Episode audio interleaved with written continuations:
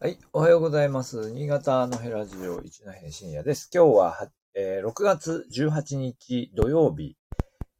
です。えー今日はですね、えー土曜日なんですが、えっ、と、あれですね。あの、5月にちょっとあの、えっ、と、和歌山の方に行ってた時がありまして、まあその分のちょっと歩行ということで、え学生の皆さんにもちょっと申し訳ないんですけども、今日は、あの、この後大学行って授業をやるという予定になっております。はい。なので、えー、まあ、この時間ちょっとお話ししてみようかなということなんですが、あ今日の話題は、あえっとですね、昨日、あの、えー行ってきたですね、えー、鴨市のお蕎麦屋さんのお話をしたいと思います。まあ、昨日もですね、あの、今日行く、あまあ、国際情報大学、新潟国際情報大学の、えー授業がありまして、また明日よろしくっていう感じで来たんですけど、えー昨日はその後、鴨市内の高校で、えー研修会講師がありまして、なんで、そのまま、えっ、と、新潟市内の西区赤塚っていうところに大学がありますが、そこから、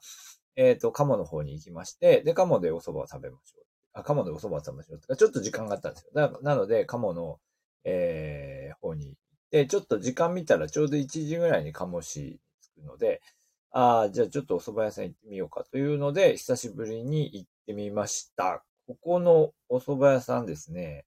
結構人気でですね、なんか本当にお昼時に行くと人が並んでいるみたいでしたね。まあ、並んでいる、並んでいるんです。もう十、もう結構もう何年も前にったのは随分前で久しぶりに行ったんですが、昨日はちょうど1時ちょっと過ぎぐらいだったので、まあ、ちょうど空いてくるタイミングで、まあちょうどよく入れましたけども、まあ程よく人入ってて、やっぱりずっとこう、やっぱ人気の店だなという感じの印象を受けました。鴨といっても、鴨市の、その、えー中心市街地にあるようなところではなくて、ちょっと外れた、えーところに、えーある。あんまり鴨市のこう、地、地理に詳しくないので、あそこがどの辺なのかっていうのはちょっとあんまりうまく説明できませんが、若干郊外という感じのところの、にお店があります。で、このお店はですね、えーいわゆる、あの、新潟の人たちが、えー新潟名物と言っている、まあ、あの、へぎそばですよね。まあ、へぎそばと、うんと、ふのりそばっていうのを、の話をすると、なんだかよくわからなくなるんですが、まあ、へぎそばって入れ物の話で、えーふのり、そばそのものはふのりそばって言いますね。あのーふのりをこう、ふのりでつ、つ、つないだ、えーそばっていうことですかね。あのー、おじやとか、あ十日町とか、あの辺で、えー広まっていった、えー食べ方、食べ方じゃないや、作り方ですよね。えーで、まあ、それがまあ割となんというか、こう、お店で食べるお蕎麦の、まあ、標準になっていて、いわゆる一般的な蕎麦は、あまりあの、新潟の中では、少なくとも外食産業の中では、あまりこう、目立たない存在で、まあ、いくつかお店はあるんですけどね。あるけども、あまりこう目立たない存在なんですが、まあ、その中で、えー、戸隠って書きましたけど、まあ、長野の、あ戸隠そばの、まあ、ど戸隠で修行したってどっかに書いてましたけど、戸隠の、まあ、ふ方式の、あの、お蕎麦の作り方で出しているところというので、この鴨のお店に、が、あの、まあそれで人気っていうわけじゃないんでしょうけど、まあ、まあでもちょっと異色なんですよ。で、えー人気のお店というふうになっています。えーで、ぼっち盛りっていう盛り方なんだと。えー なんかね、あの、あの、あおはようございます。えーはい。ぼっち盛りっていう盛り方、何？ぼ、あんまり全然意味分かってなくて、ぼ、ぼ、最近ね、一人でご飯食べるのぼっち飯とか言いますけど、その、一人ぼっちのぼっちみたいな、何なんだろうね、よくわかんない。よくわかんないけど、ふーんっていうぐらいで、以前は食べてましたし、まあ昨日も、まあ、食べました。うーんと、まあ、で、まあこんな感じで、こう、ザルの上に乗ってある、あの、お蕎麦なんですけど、まあまあ、こう、なんていうか、やっぱりこう、変ぎそばほどのこう、ボリューム感はないんですよね。やっぱりね、こういう蕎麦はね。なんか、いつも変ぎそばにこう、慣れてると、変ぎそばっていうか、その、ふのりそばに慣れてると、あの、ちょっとライトな感じを、がしますよね。はい。で、えー、で、そうなんですが、まあ、あのーまあ、天ぷらついて、天、天、天ぼっちってね って言うんですけど、天ぼっち、天ぼっち1600円と。まあ今、蕎麦のね、値段も上がっているということなのかな。それもあるかもしれないし、もともとそうなのかもしれませんけど、なかなかいい感じのお値段で、えー、いわゆるザル蕎麦っていう、普通のえー、シンプルなぼっち900円みたいなとこからですね、の価格設定になってました。えー、でもお客さんはひっきりなしに入っていてね、えー、味も美味しいですし、えー、場所も決してどうなんだろうな。まあ、車で行きにくいところではないですから、まあ、場所は悪くないのかな。まあ、でも、新潟市内からこう出かけていくっていう感じのところではないので、どちらかというとこう地元の人たちに、えー、親しまれているっていうお店じゃないかなと思いますけど、で、ぼっち飯、ぼっち飯じゃない、ぼっち、ぼっち盛りって何っていうのを、やっぱりちょっと帰ってきて気になったので調べてみたんですが、よくわからない。よくわからないんですけど、このなんか、えっと、これね、5つ、5つ、こう、盛るんですよね。あの、えっ、と、なんかね、戸隠そばの、長野のお店の、えー、記事によるとですよ、えー、戸隠神社が5社あるということに由来して、えー、5つこう、なんていうか、こう、こうこういうふうに、えー、盛るという、5つになってますか、俺。あの、ものなんだそうです。で、5つ盛ることで、えー、ぼっち盛りっていうことになって、えー、で、えっと、ちょっと拡大して、えっ、ー、と、野口の 5, 5社にプラスアルファ多分周辺にある2つの神社を加えると7社になるので、大、大、大ぼっち、大、大盛りざるそ、大盛りそばだと、えー、7、7つになる。え、私、大じゃないよね？これ、5つありますか？ちょっとわかんないんだけど、そうなんだそうです。まあ、なので、ちゃんと5、5でこう、綺麗にやると縁起がいいってことでしょうね。えー、というような盛り方になっているのだそうです。うーん。まあ、ちょっと軽いんですよね。なんかね。あの、でも、まあ、美味しいそうでした。あの、はい。で、えー、っとですね。で、ぼっち、なんか一人で食べ、一人でぼっち盛り食べて、あの、あの、ぼっち飯のぼっち盛りみたいな感じで、えー、ちょっと自分で思ってたけど、変なダジャレなのでやめましたが、あの、その、でもね、それ間違ってないみたいで、あの、なんかその今の記事を見ると、え、ぼっちというのは、奉仕の略、奉仕なね？奉仕。あの、一寸奉仕の奉仕ね。えー、一寸奉仕の奉仕が、あの、えー、由来で、で、あるという説と、えー、あとは山に入って お坊さんが、えー、一人で、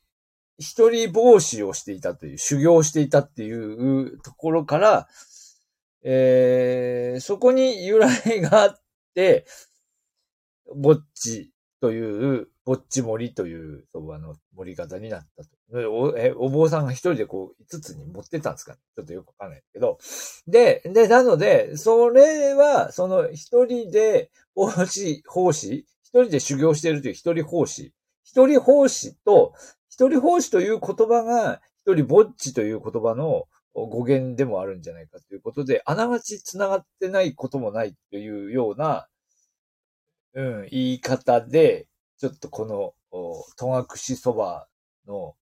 えー、山口屋っていうところにはこう書いてあるので、あながち間違ってないのかもしれません。まあ、いずれにせよね、私だけじゃないと思うんですけど、新潟の人はあまりなん、突如としてあら、あの、ぼっち盛りって言われてもあまりよくわかんないけど、でも蕎麦美味しいらしいって言って食べてるっていう感じじゃないですか？私はそうなんですけど、あまり深く考えないで食べてましたけど、まあそういうことなんだそうです。で、えー、っと、はい。今コメントにも書いていただいた、いただいてますけど、岩瀬の清水ってね、これ、あそこですよね。えー、阿賀野市、えー、旧笹上になるのかな？あの、のところに、こう、これまた岩瀬、岩瀬、岩瀬の清水。岩瀬の清水は清水ですよね。岩、なん、なんていう名前でしたっけ？なんかそこにね、お蕎麦屋さんありますよね。岩瀬の清水っていう、その、あの、笹上の、えー、名水の、えー、名水で打ったっていうか、めまあ、名水のところで作られてるお蕎麦屋さんで、えー、人気がありますよね。私も、ここも行ったことは、あの、行ってみたことはあるんですけど、こう入れないんですよね、なんかね。フラッと行っても入れない。なかなか入れないと。岩瀬の清水のそば。え、そんな名前でしたっけ？今コメントいただきましたが。岩瀬の清水のそばってそのままストレートの名前でしたか？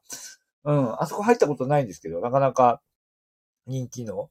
お店ですよね。うん。あ、そっか。あそこもでもそうか。そういう意味でもヘニそばではないと、えー、いうことですよね。あのー、まあ、新潟の場合はなんかその、前もお話したことあると思うんですけど、ちょっとこれやっぱりねじれがあって、新潟市がもともとヘギそばを食べる文化だったかっていうと、きっと違うんですよね。多分どっちかっていうと、その中越の方の、えー、小千谷とか、えー、十日町とか、あっちの方で食べていた蕎麦の文化なんですが、まあ、東京の方に行っても、まあ、新潟の越後のそばみたいな感じで、えー、平均そばを出してるお店が、こう、ポツポツあって、まあ、東京にいるときはあんまり私注目してなかったですけど、まあ、若い、若い頃なんであんまりそばに興味がなかったからかもしれませんけど、えー、あんまりこう、注目していませんでしたが、でも確かに新潟ブランドのものの一つなんですよね。で、まあそういうこともあって、その中越にある、そのヘギそばのこう食べ方っていうのは、何輸入っていうんですかね。まあ、新潟市内にはかなり流入してきていて、だから新潟市内で蕎麦といった場合にも、まあ、どっちが標準でしょうね。ちょっと、うん、私の感覚としてはやっぱり、じゃあ、じゃあ蕎麦行きましょうかみたいな感じになると、ヘギ蕎麦になることが、まあ、多いかな。多いかな。まあ、新潟の本当の街中には昔からある蕎麦屋さんがね、いくつもあるんですけど、まあそこはあんまりこう、こじんまりとやってるんだけど、こう、車でこう入ってって行くようなお店っていうのは、うん、あの、ね、えー、小島屋さんを筆頭に、こう、変異蕎麦屋さんが結構多いと思います。で、なので、ここちょっとこう、入り乱れ、入り乱れてはいると。入り乱れ、そうね。水が綺麗なら美味しい蕎麦なんでしょうね。といううに書いてます。はい。はい。あ、ごめんなさい。あ、でも、岩瀬の清水はね、私食べたことないんでわかんないですけど、美味しいんだろうと思いますよ。はい。えー、えー、と、その鴨のところの水はわかりませんけど、まあ鴨も、まあ、やはり自然豊かな場所なので美味しいと思いますが、お蕎麦も美味しかったですよ。はい。えー、まあ、ということなんです。なので、ちょっと話を戻すと、つまり、ヘギそば文化がこう流入してきている中で、まあ、蕎麦といえばどっちなんだみたいな。まあ、ヘギそばかな。やっぱり新潟市内の人はそんな感じになってると思います。えー、ただ、ただ、ヘギそばもやっぱり私の若い時も同じなんですけど、やっぱりあんまり若い人は食べてないんですよね。だからあんまり学生と話していても、新潟はヘギそばだよね、みたいな話で、うん、なるかっていうとあんまりなら、ならないですね。どっちかっていうとなんか、皆さんは知らないかもしれませんが、新潟はラーメン王国で、みたいなのが好きですよね。若い、若い学生たちはね。はい。あのー、いや、みん、いや、みんな、皆さんは知らないかもしれませんが、ということはあんまり言わないぐらい、もう、なんか、新潟といえばラーメンみたいな。あの、やっぱり結構ラーメンはね、やっぱ若者たちは食べ、若い時は食べるので、あっちこっちいろんなラーメン食べて、その、やっぱり新潟のラーメンはすごいみたいになってる人多いですよね。まあ実際美味しいですけどね。いろいろラーメンあって。えー、美味しいですけど、だから、でも、だ、だ、それと、双璧をなすように、ヘギそばみたいな話が出てくるかっていうと、あんまり聞かないですね。でも、まあ、ましてこう、ぼっち盛りなんですよ。全然、全然話題に出ないです。ほとんど。やっぱりちょっとね、やっぱりお値段がね、少しやっぱりラーメンなんかに比べると高くなりますし、まあこれからどうなっていくんでしょうね。小麦、まあ小麦、これから小麦粉もね、蕎麦粉も値段上がっていてっていう話なんで、ここしばらくはなかなか、この辺の麺類、いわゆる粉もん系もなかなか苦しい時代が続きそうですけど、うん、今のこの1600円の天ざるみたいな、ぐらいが限界、限界っていうか、この上になっちゃうとやっぱりもっとね、ちょっとしんどいですよね。というような気がします。はい。コメントいただきました。ありがとうございます。三条あたりのラーメン屋が美味しかったです。うん。多分、つ、三条というよりはツバメですかね。あの、背脂ラ、背脂ラーメンでしょうか。えー、はい。新潟五大ラーメン。これも好きですよ。だ、ね、学生たち結構ね、新潟五大ラーメンみたいなの言う人多いよね。はい。三、えっとね、だからツバメが、うんと、つ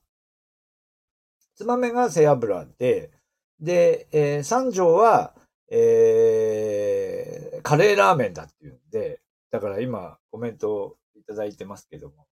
カレーラーメンじゃないでしょ、多分ね。か、ま、だ、いや、カレーラーメンじゃないでしょって決めつけちゃダメですけど、どっちかっていうとやっぱりつばめが先行して、その、背脂のラーメン食べて、多分、やっぱまあ同じエリアなので、三条の人も食べるんですけど、えー、でもまあ三条発みたいのをもう一個こう出したいよねっていうか、あるよねっていうところで、えー、出てくるのが、えー、三条カレーラーメンで、まあ、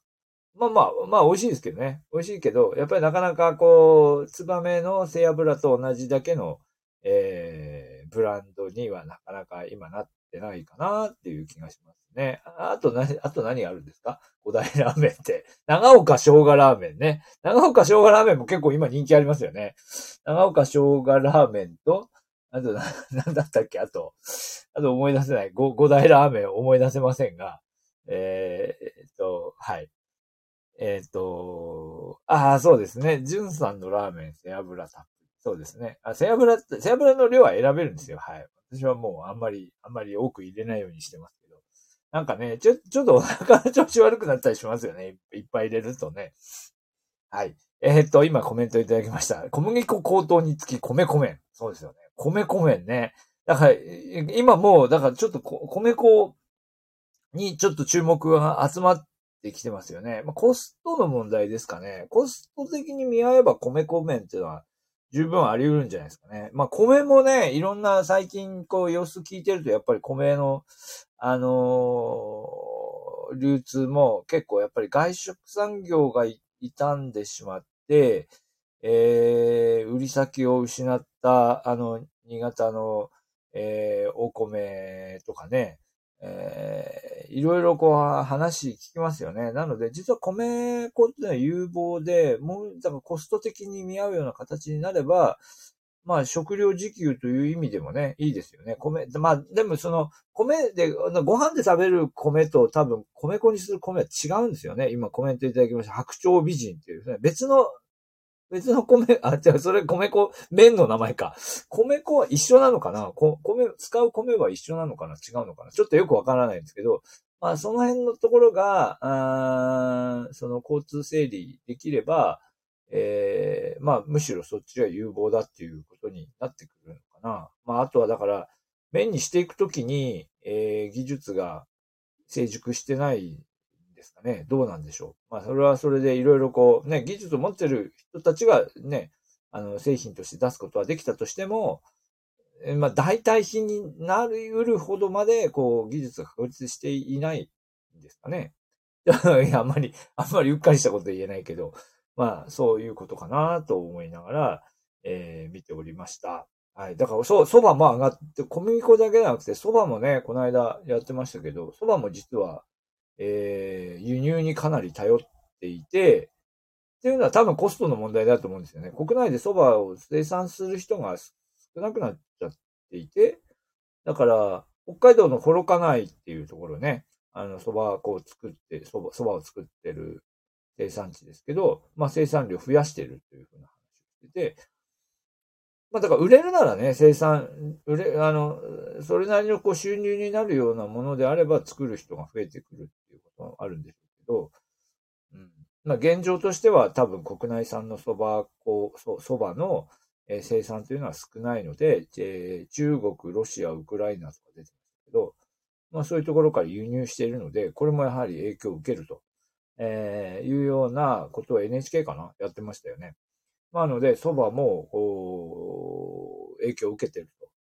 えー、いうことで、米、米、それ米米は無理だよね。まあ、というので、えっ、ー、と、まあいろいろな、あのー、不安要因があるところですけれども、えー、まあ、昨日は私、鴨の方に行ってまいりまして、この、あの、戸隠そばっていうね、戸隠風ですかね。戸隠そばっていうのは地名だからね。あの、鴨で作ってに、鴨っていっぱいあるんで、鴨、鴨、新潟市の、あ、ね、新潟県鴨市ね。新潟県鴨市の、えー、戸隠そばって、なんか変な気もするんですけど、戸隠式そば、戸隠風そばでしょうか。えー、の、あの、ぼっち盛りというお蕎麦を食べてきましたので、今日はそのお話をいたしました。はい。じゃあ今日も、あの、いっぱいコメントいただきどうもありがとうございました。また、次回お会いしましょう。